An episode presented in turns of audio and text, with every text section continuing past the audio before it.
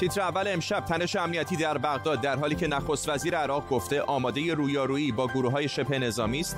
یکی از اعضای بازداشتی اصائب اهل حق آزاد شده. آیا جولان نیروهای مورد حمایت ایران در عراق به پایان می‌رسد؟ پرتاب راکت از غزه به اسرائیل. ارتش اسرائیل در واکنش به چند سایت حماس حمله کرده و گفته در هر نقطه ای از خاورمیانه که بخواهد آزادانه فعالیت می کند و اختلال در سیستم های راهبری یا جی پی اس در تهران. گمانه زنی درباره راه اندازی سامانه های پارازیتی برای مقابله با موشک های کروز. تحقیقات تیتر اول نشان می‌دهد در بسیاری از موارد سیگنال جی پی اس به خطا محل را فرودگاه مهرآباد نشان می‌دهد. به تیتر اول خوش آمدید.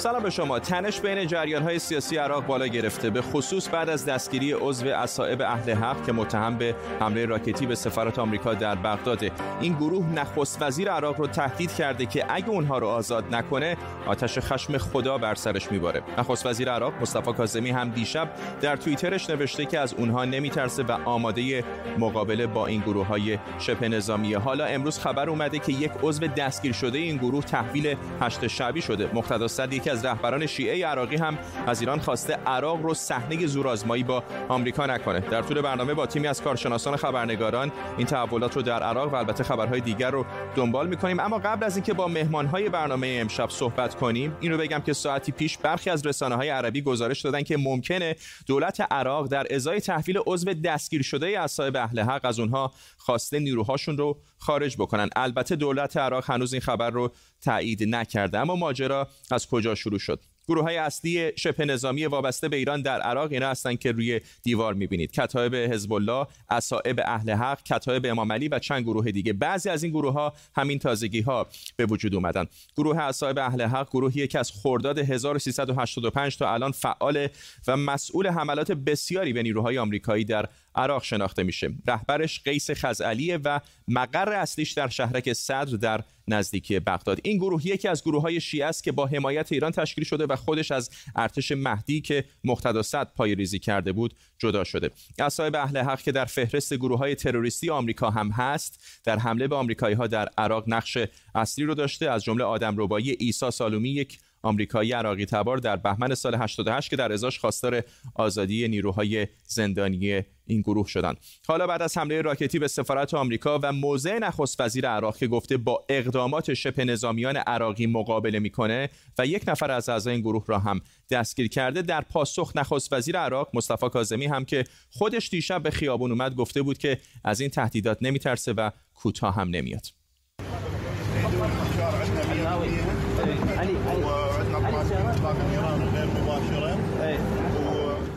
با این حال امروز اصر گفته شد که عضو دستگیر شده این گروه که وابسته به حکومت ایران خونده میشه به هشت شعبی تحویل داده شده. علی صدزاده تحلیلگر مسائل خاورمیانه از فرانکفورت با ماساق صدزاده به نظر شرایط خیلی پیچیده میاد. از یک طرف نخست وزیر عراق میگه که مذاکره نمی‌کنه جلوی این گروه ها میمونه. از طرف دیگه می‌بینیم یکی از اعضای این گروه آزاد میشه. چطور ارزیابی می‌کنید شرایط رو در عراق؟ شرایط پرتنشیه. ما یک تاریخ بسیار یعنی یک روز بسیار پرتنشی در جلو رومون هست. روز 13 دی سوم ژانویه روز کشته شدن قاسم سلیمانی و خیابانهای بغداد طرفداران قاسم سلیمانی و ابو مهندس پر کردن از عکسهای این دو نفر. احتمال این میره که چون صدای انتقام میاد از جانب ایران گروه های هشت و شبی دست به کاری بزنن. همین راکتی که یک شنبه پرت شد به منطقه سبز بغداد هم که شما اشاره کردید نوعی از انتقام به حساب میاد. همونطور که می‌دونید آقای ترامپ هم اعلام کرده که اگر یک سرباز آمریکایی کشته بشه در هر جای عراق ما مستقیما ایران رو مسئول میدیم. مسئول می‌دونیم بی توجه به اینکه از جانب چه کسی شده. بنابراین تنش خیلی خیلی بالا رفته. آقای الکازمی هم نخست وزیر می‌دونه که اگر مملکتش وارد یک چنین تنشی بشه آینده خوبی در انتظار عراق نیست به خصوص که آقای الکازمی یکی از مهره های امنیتی سابق بوده و اگر اصائب اهل حق رو دستگیر کرده می‌دونه که کار اینها بوده. ولی فکر نمی کنم که با آزادی این یک نفر مسئله حل شده باشه چون در حقیقت خبر از این بود که گویا شش نفر دستگیر شدن. بنابراین باید منتظر روزهای آینده بمونیم ببینیم این سطح تنش به کجا میره بله. من فکر کنم ایران هم مایل با افزایش تنش باشه چون احتمال ورود آمریکا به یک تنش با ایران به خصوص که آقای ترامپ در روزهای آخرش هست در کاخ سفید هست به همین علت هست که میشه منتظر بود که ببینیم نفوذ ایران در بین هشت و شبید چقدره و می‌تونه جلوگیری بکنه از کار ولی با در همین رابطه با توجه به اینکه بالاخره حضور نظامی آمریکا الان در عراق کمرنگتر شده و این گروه های شیعه مورد حمایت ایران هم اسکناس دارن و هم اسلحه نخست وزیر عراق دولت عراق چه اهرم هایی در دست دارن؟ اهرم های زیادی در دست داره. خود آقای کاظمی یک مأمور امنیتی سابق بسیار خبره بوده و می‌دونه با این چه گروه ها با این گروه ها چگونه مبارزه بکنه. فقط مسئله است که نمی‌خواد خیلی به صورت باز با ایران وارد مشاجره بشه. می‌خواد یه جوری بالانس رو با ایران نگه داره. از طرف دیگه رفته رفته در سیاست خارجی هم داره از ایران فاصله می‌گیره. به ترکیه نزدیک میشه به عربستان سعودی نزدیک میشه به نزدیک شده. بنابراین من فکر می‌کنم که از نظر داخلی هم امکان داره ولی مثل این که می‌خواد آرام آرام و یا تا حدودی از نظر دیپلماسی این کار رو بکنه بستگی به این داره که هشت و شبی تا چقدر مسلحانه بخواد یعنی اون بخش از هشت و شبی که طرفدار اینانه چقدر بخواد مسلحانه وارد مبارزه با آقای الکاظمی بشه. علی سعدزاده تحلیلگر مسائل خاورمیانه از فرانکفورت آلمان. ممنونم از شما. ارتش اسرائیل اعلام کرده که چند موضع گروه حماس در غزه رو مورد حمله هوایی قرار داده و سیستم دفاعی گنبد آهنی هم تونسته موشکهایی که از سمت غزه شلیک شده رو نابود کنه. سخنگوی ارتش در مصاحبه گفته در یک سال گذشته به صدها هدف در سوریه حمله شده و این حمله ها هیچ پاسخی از طرف سوریه یا ایران نداشتن. او گفته که ارتش اسرائیل در هر جای خاورمیانه که بخواد آزادانه فعالیت می‌کنه. بابک اسحاقی از تل اسرائیل با ماست با جزئیات بیشتر. بابک. بله تنش ها در این منطقه ادامه داره و تشدید هم پیدا کرده. در روزهای گذشته هم آقای بنیامین نتانیاهو نخست وزیر اسرائیل هم وزیر دفاع هم فرمانده ستاد ارتش اسرائیل آویف کوخاوی به هشدار دهندگی و تهدید جمهوری اسلامی روی آوردن و از اینکه ممکن هستش که ایران در پی کشته شدن فخریزاده و همچنین در آستانه سالگرد کشته شدن قاسم سلیمانی در صدد بر بیاد که از طریق مرزهای شمالی اسرائیل و یا از طریق غزه به انتقام گیری از اسرائیل به پردازه نگران هستند. دیروز حدود ساعت نه شب آژیرهای خطر در شهر اشکلون در جنوب اسرائیل به صدا درآمد و دو موشک از طرف غزه به سوی اسرائیل شلیک شد که گنبد آهنین اونها را در آسمان هدفگیری کرد و دقایقی پس از اون ارتش اسرائیل از طریق هواپیما و هلیکوپترهای نظامی اهدافی را در غزه بمبارون کرد که گفته شده که سایت های تولید سلاح های موشکی و زیرساخت های زیرزمینی و مواضع نظامی حماس بوده.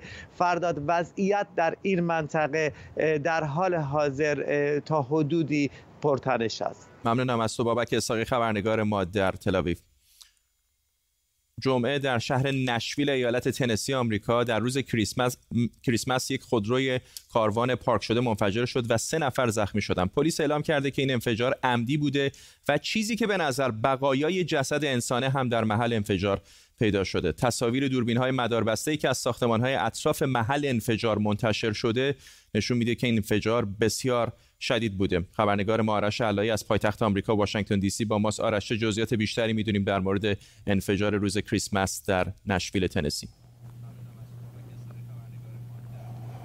تصاویری که منتشر شده واقعا نشان دهنده این هست که خرابی های زیادی به بار آورده. این بمبی که در اتومبیلی که کلاس آروی هست به اتومبیل های کارواندار مشهور هست در ایران منفجر شده. این چیزی است که ما می‌دونیم ساعت 6 و 40 دقیقه صبح این بمب منفجر شده.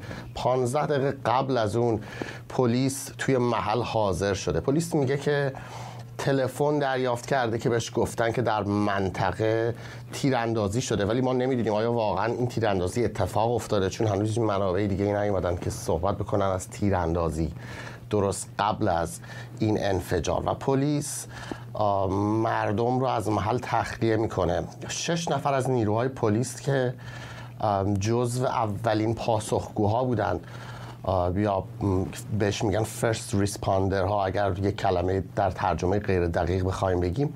اونها امروز تقدیر شدن از تقدیر شد ازشون و گفتن که این شش نفر پلیس از جان خودشون مایه گذاشتن و مردم رو نجات دادن. اگر در اون منطقه نبودن باعث می‌شد که خیلی ها کشته بشن. پلیس وقتی می‌رسه به محل اون خودروی آروی در بلندگوهای خودش یک پیغامی داشته که می‌گفته این خودرو تا 15 دقیقه منفجر میشه و همین باعث میشه که پلیس سریعا منطقه رو تخلیه کنه. اف بی آی گفته تحقیقات گسترده در این زمینه را آغاز کرده و کل منطقه رو بسته و داره دنبال سرنخ میگرده. ممنونم از سوارش علایی در واشنگتن دی سی. از یه طرف تبارشون به ایرانیان باستان می‌رسه و حتی نوروز رو جشن می‌گیرن و از طرفی دینشون اسلامه و به زبان اویغوری از زبانهای ترک تبار حرف می‌زنن. اما انگار دولت چین در صدد فرهنگ و زبان و مذهب اویغورها رو تغییر بده. امشب سرکوب اویغورها به دست دولت چین رو زیر ضربی می‌بریم.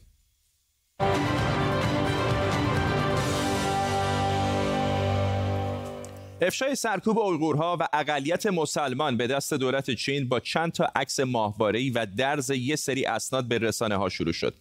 این عکس ماهواره‌ای سال 2015 گرفته شده. مکان شهری به نام دابانچنگ نزدیک به مرکز ایالت خودگردان شینجیانگ در چین. می‌بینید که فقط خاک است و ماسب. و این عکس سه سال بعد درست همونجا. چیزی شبیه به اردوگاه به طول دو کیلومتر با 16 تا برج مراقبت در همون محل ساخته شده. خبرنگارها رفتن به این ایالت تا ته و توی ماجرای اردوگاه هایی که حالا به اردوگاه های کار اجباری در چین معروف شدن رو در بیابن اردوگاه هایی که هزاران مسلمان توشون زندانیان و شکنجه و آزار جسمی در اون صورت می‌گیره دولت چین تا مدت ها منکر زندانی کردن بیدلیل مسلمون ها بوده و تازه بعد از فشارهای بین‌المللی و افشاگری ها گفته که این اردوگاه ها نه بازداشتگاه بلکه مراکز بازآموزی و شرکت در اونها اختیاریه ما از جهان می‌خوایم که به دولت چین فشار بیشتری وارد کند تا چین راه حل دموکراتیک و صلح آمیزی برای مشکلات ما پیدا کند. بذارید ببینیم اویغورها هستن کیان و چرا دولت چین دست به سرکوبشون زده. اویغورها مسلمون های ترک که بیشترشون ساکن شمال غرب چین در شینجیانگن.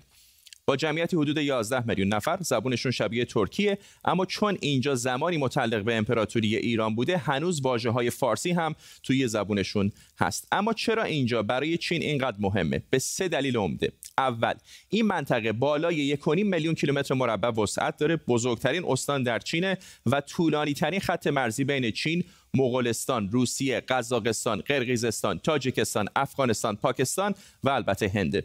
و به نوعی دروازه تجارت با آسیا میانه است که برای پروژه جاده ابریشم جدید چین حیاتیه. دوم شینجیانگ یکی از مهمترین منابع نفت و گاز چینه. این جدول مقدار ذخیره نفت و گاز و زغال سنگ رو نشون میده. توی هر ستاشون شینجیان رتبه اول رو توی چین داره. مثلا با بالای 24 میلیارد تن حدود یک پنجم ذخایر نفت چین توی همین منطقه است. و البته به خاطر موقعیت جغرافیایی پتانسیل ای برای انرژی های تجدیدپذیر هم داره.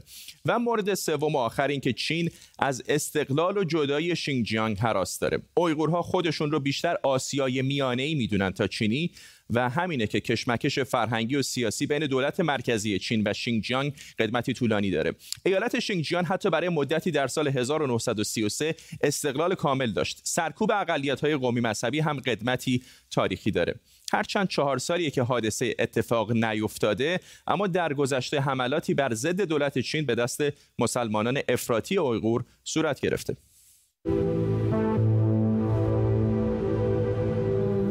Yəni onların ki, edişcə bu ə, tərbiyələş mərkəzi deyə çiraylıq namlarla adıdır. Lakin bu tərbiyələş mərkəzi emas. Bu həqiqətən türmə.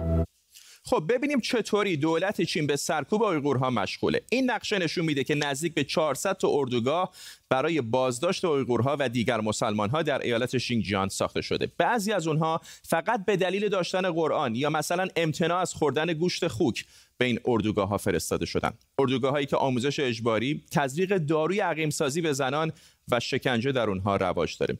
اما سرکوب مسلمون ها در چین به نگه داشتن اونها در بازداشتگاه ها ختم نمیشه. از سال 2017 تا الان بیشتر از 1600 مسجد در این ایالت تخریب شدن. روی نقشه تعداد این مساجد رو در مناطق مختلف نشون داده و می‌بینید. مثلا در کاشغر 5931 مسجد تخریب شدن. اون عدد 1600 64 درصد تمام مساجد موجود توی این ایالت یا به طور کلی یا قسمتی از اونها تخریب شدن و برای اونهایی که فعلا سر جا هستن هم دولت چین ضابطه و قانون گذاشته. مثلا مساجد حتما باید پرچم چین رو جلوی درشون برافراشته نگه دارن. قانون اساسی چین رو به نمایش بذارن و فرهنگ چینی رو باستاب بدن. مثلا انا ديسي تركيا بايرقي ياكي الله ياكي بر برا سورلاني توردن تشاغن ياكي فيسبوك واتساب تگلاني اشلتگلانم kirgelle و شاید از همه اینها وحشتناکتر این جدوله این خط زرد که می‌بینید نرخ زاد و ولد چین رو به طور کلی نشون میده. خط سفید نرخ زاد و ولد در منطقه هوتان و کاشغر در ایالت شینجیانگ و خط قرمز هم نرخ زاد و ولد در ایالت شینجیان اما این سقوط یک دفعه از کجا میاد؟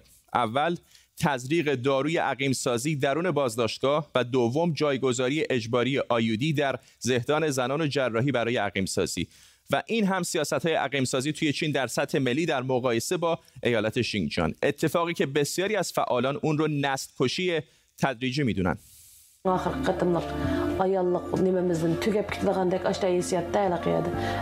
biz tügeşdik. Hem de biz bundakin ballık bulamayız diyen gep. Çünkü o bir azayınızı kesip evde diyen gep demdi o.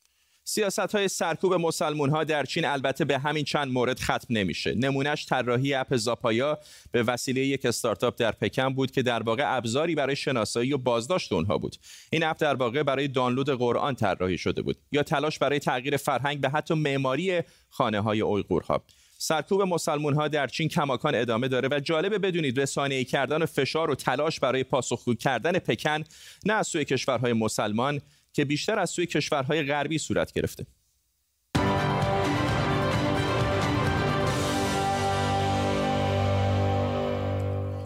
ارشاد علی خانی ببخشید علی جانی روزنامه‌نگار تلویزیون فرانس 24 و رادیو بین‌المللی فرانسه برای گزارش تحقیقی درباره اعتراضات آبان ماه 98 در ایران برنده جایزه انجمن رسانه‌های دیپلماتیک فرانسه شد. عنوان این گزارش کشتار پنهانه تظاهراتی که در اعتراض به افزایش ناگهانی قیمت بنزین شروع شد و به شدت هم سرکوب شد اعتراضاتی که به گفته خبرگزاری رویترز دست کم 1500 نفر در اون کشته شدند و تعداد زیادی هم بازداشت شدند خود ارشاد علیجانی روزنامه‌نگار تلویزیون فرانس 24 و رادیو بین‌المللی فرانسه از پاریس همراه ماست. آقای علیجانی تعریف کنید در مورد این گزارشتون چه نکاتی در اون بوده که جلب توجه کرده؟ با سلام به شما بینندگانتون.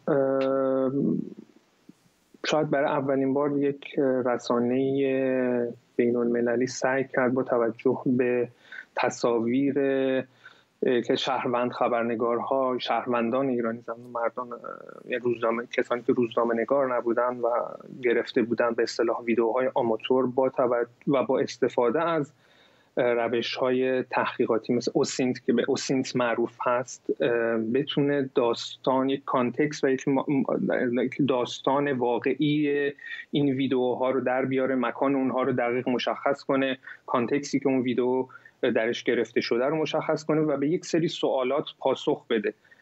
و به یه سری ادعاها مثلا ادعای این که وزیر کشور ایران اون مدعی شده بود که سلاحهایی که این افراد کشته شدن سلاحهای سلاحهایی نیستن که نیروهای نظامی ما مثل بسیج نیروی انتظامی یا سپاه ازشون استفاده کنن. خب ما با توجه به این ویدیوها و با, با استفاده از این روش های ویژوال فکت چکینگ یا اوسین تونستیم ثابت کنیم که این افرادی که کشته شدن به گزارش رویترز 1500 نفر بیش از 1500 نفر به دست نیروهای امنیتی ایران چه سپاه چه بسیج و یا نیروی انتظامی کشته شدن یا ادعاهای ادعاهایی از این قبل است که این نیروها موقعی وارد عمل شدند که افرادی شروع کردن به حمله به ساختمان های عمومی مثل بانک ها یا ادارات و غیره. و خب ما با توجه به همین روش ها تونستیم ساعتی که این ویدیوها گرفته شده رو در بیاریم و بعد نشون بدیم که از غذا برعکس اتفاقی که افتاده این مثلا در بخشی که ما در مورد شهر مریوان کار کردیم کاملا واضح هست که اول نیروهای انتظامی به سمت مردم شلیک می‌کنن خشونت می‌کنن افراد رو می‌کشن زخمی می‌کنن و بعد در واکنش مردم سعی می‌کنن از خودشون دفاع کنن. چقدر دشوار هست؟ به حال گزارشات تحقیقی زیاد تهیه میشه. در جایی مثل افغانستان و برمه خود خبرنگار ممکنه بره اونجا در محل و بتونه اطلاعات راحتتر به دست بیاره. وقتی در ایران شرایط دسترسی خبرنگاران وجود نداره چقدر این کار دشوارتر میشه؟ بله خب یکی از دلایلی که فکر می‌کنم این گزارش مورد توجه واقع شد یا گزارش های از این دست که شبیه اون کم هم نیست. رسانه های مثل بی بی سی یا نیویورک تایمز در مورد کشورهای مختلف انجام میدن. مثلا نیویورک تایمز گزارشی از همین دست و همین تکنیک ها در مورد شلیک موشک به هواپیمای اوکراینی و کشته شدن بسیاری از مسافران تمامی مسافران این هواپیما متاسفانه رخ داد. نکته مهم این هست که در یک مکانهایی که روزنامه نگار وجود نداره آزادی بیان وجود نداره رسانه ها این آزادی رو ندارن که بتونن به مستندات در محل دسترسی پیدا کنند با این روش ها در با روش هایی که در این ویدیو به کار رفته بتونن واقعیت ها رو به اصطلاح مثل یک جراح بتونن با موچین در بیارن کنار هم بذارن و به مخاطب ارائه بدن. ممنونم از شما ارشاد علی جانی از پاریس با ما و بهتون تبریک میگم.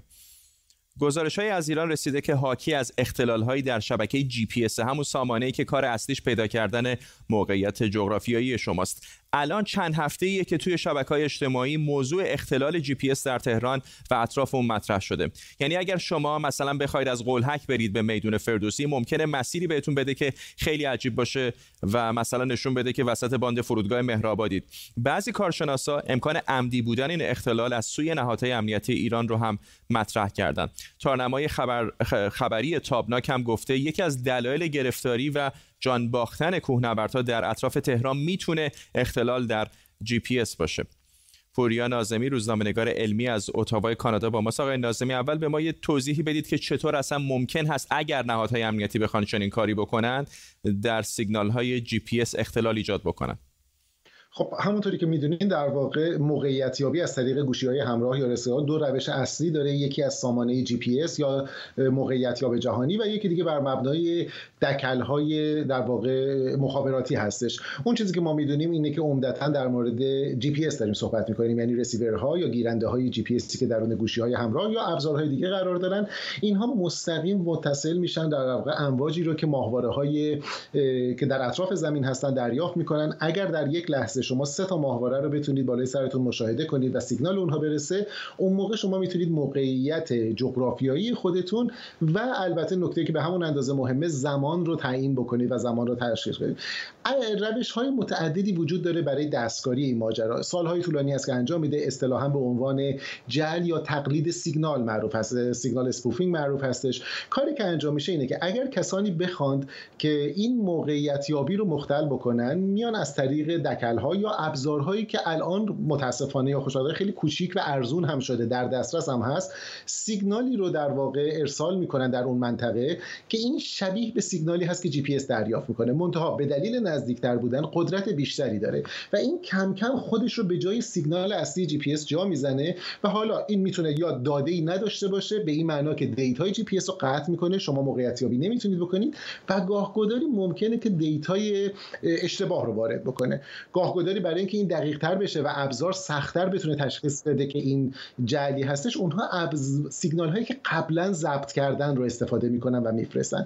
این روش از سال 2011 در واقع انجام میشه. سال 2017 برای مثال می‌دونیم که روسیه به طور جدی استفاده کرد. قبلا هم در مورد ایران گزارش هایی ازش داشتیم. آقای ناظمی یه بار ممکنه مثلا من یک ساعت هوشمندی به دست دارم و دارم تو پارک میدوام و موقعیت جغرافیاییم اشتباه دیده بشه در فرودگاه مهرآباد مشکل خاصی نیست. اما این کسانی که مثلا در تهران در اطراف تهران میرن کوهنوردی و در واقع زندگیشون رو می‌ذارن در دست این جی پی اس یا حتی فراتر از اون هواپیمایی که بالای آسمان تهران دارن پرواز می‌کنن. چقدر می‌تونه خطرناک باشه برای اونها؟ فوق العاده خطرناک می‌تونه باشه. ببینید یه واقعیتی وجود داره. ما روز به روز زندگیمون وابسته شده به این ابزارهای دیجیتالی. زمانی بود که راننده های تاکسی مجبور بودن نقشه های شهر رو در ذهنشون حفظ بکنن که برن. الان با استفاده از نقشه هایی که با استفاده از جی پی اس در واقع راهیابی رو انجام میده. ما روز به روز وابسته تر شدیم. هر چقدر این میزان وابستگی بیشتر شده باشه نتیجهش این میشه که ما در خطر بیشتری قرار می‌گیریم. اگر این زیرساخت مورد اعتماد اصلی آسیب ببینه. بخشی از کارا رو ما می‌تونیم بکنیم که خطر رو در واقع کاهش بدیم. برای برخی از این در واقع جعل‌های ضعیفتر برخی از نرم افزارهایی هست که anti-spoofing گفته میشه. اینا رو بعضی از کاربران می‌تونن سوار کنن یه ذره خطر رو کم بدن اما باید مراقب باشیم و همونطور که شما گفتین خطر فوق العاده جدی هستش. ممنونم از شما پوریا ناظمی روزنامه‌نگار علمی از اتاوا پایتخت کانادا با ما. به این ترتیب ما هم می‌رسیم به پایان تیتر اول امشب. تا فردا و همین ساعت و تیتر اولی دیگر بدرود.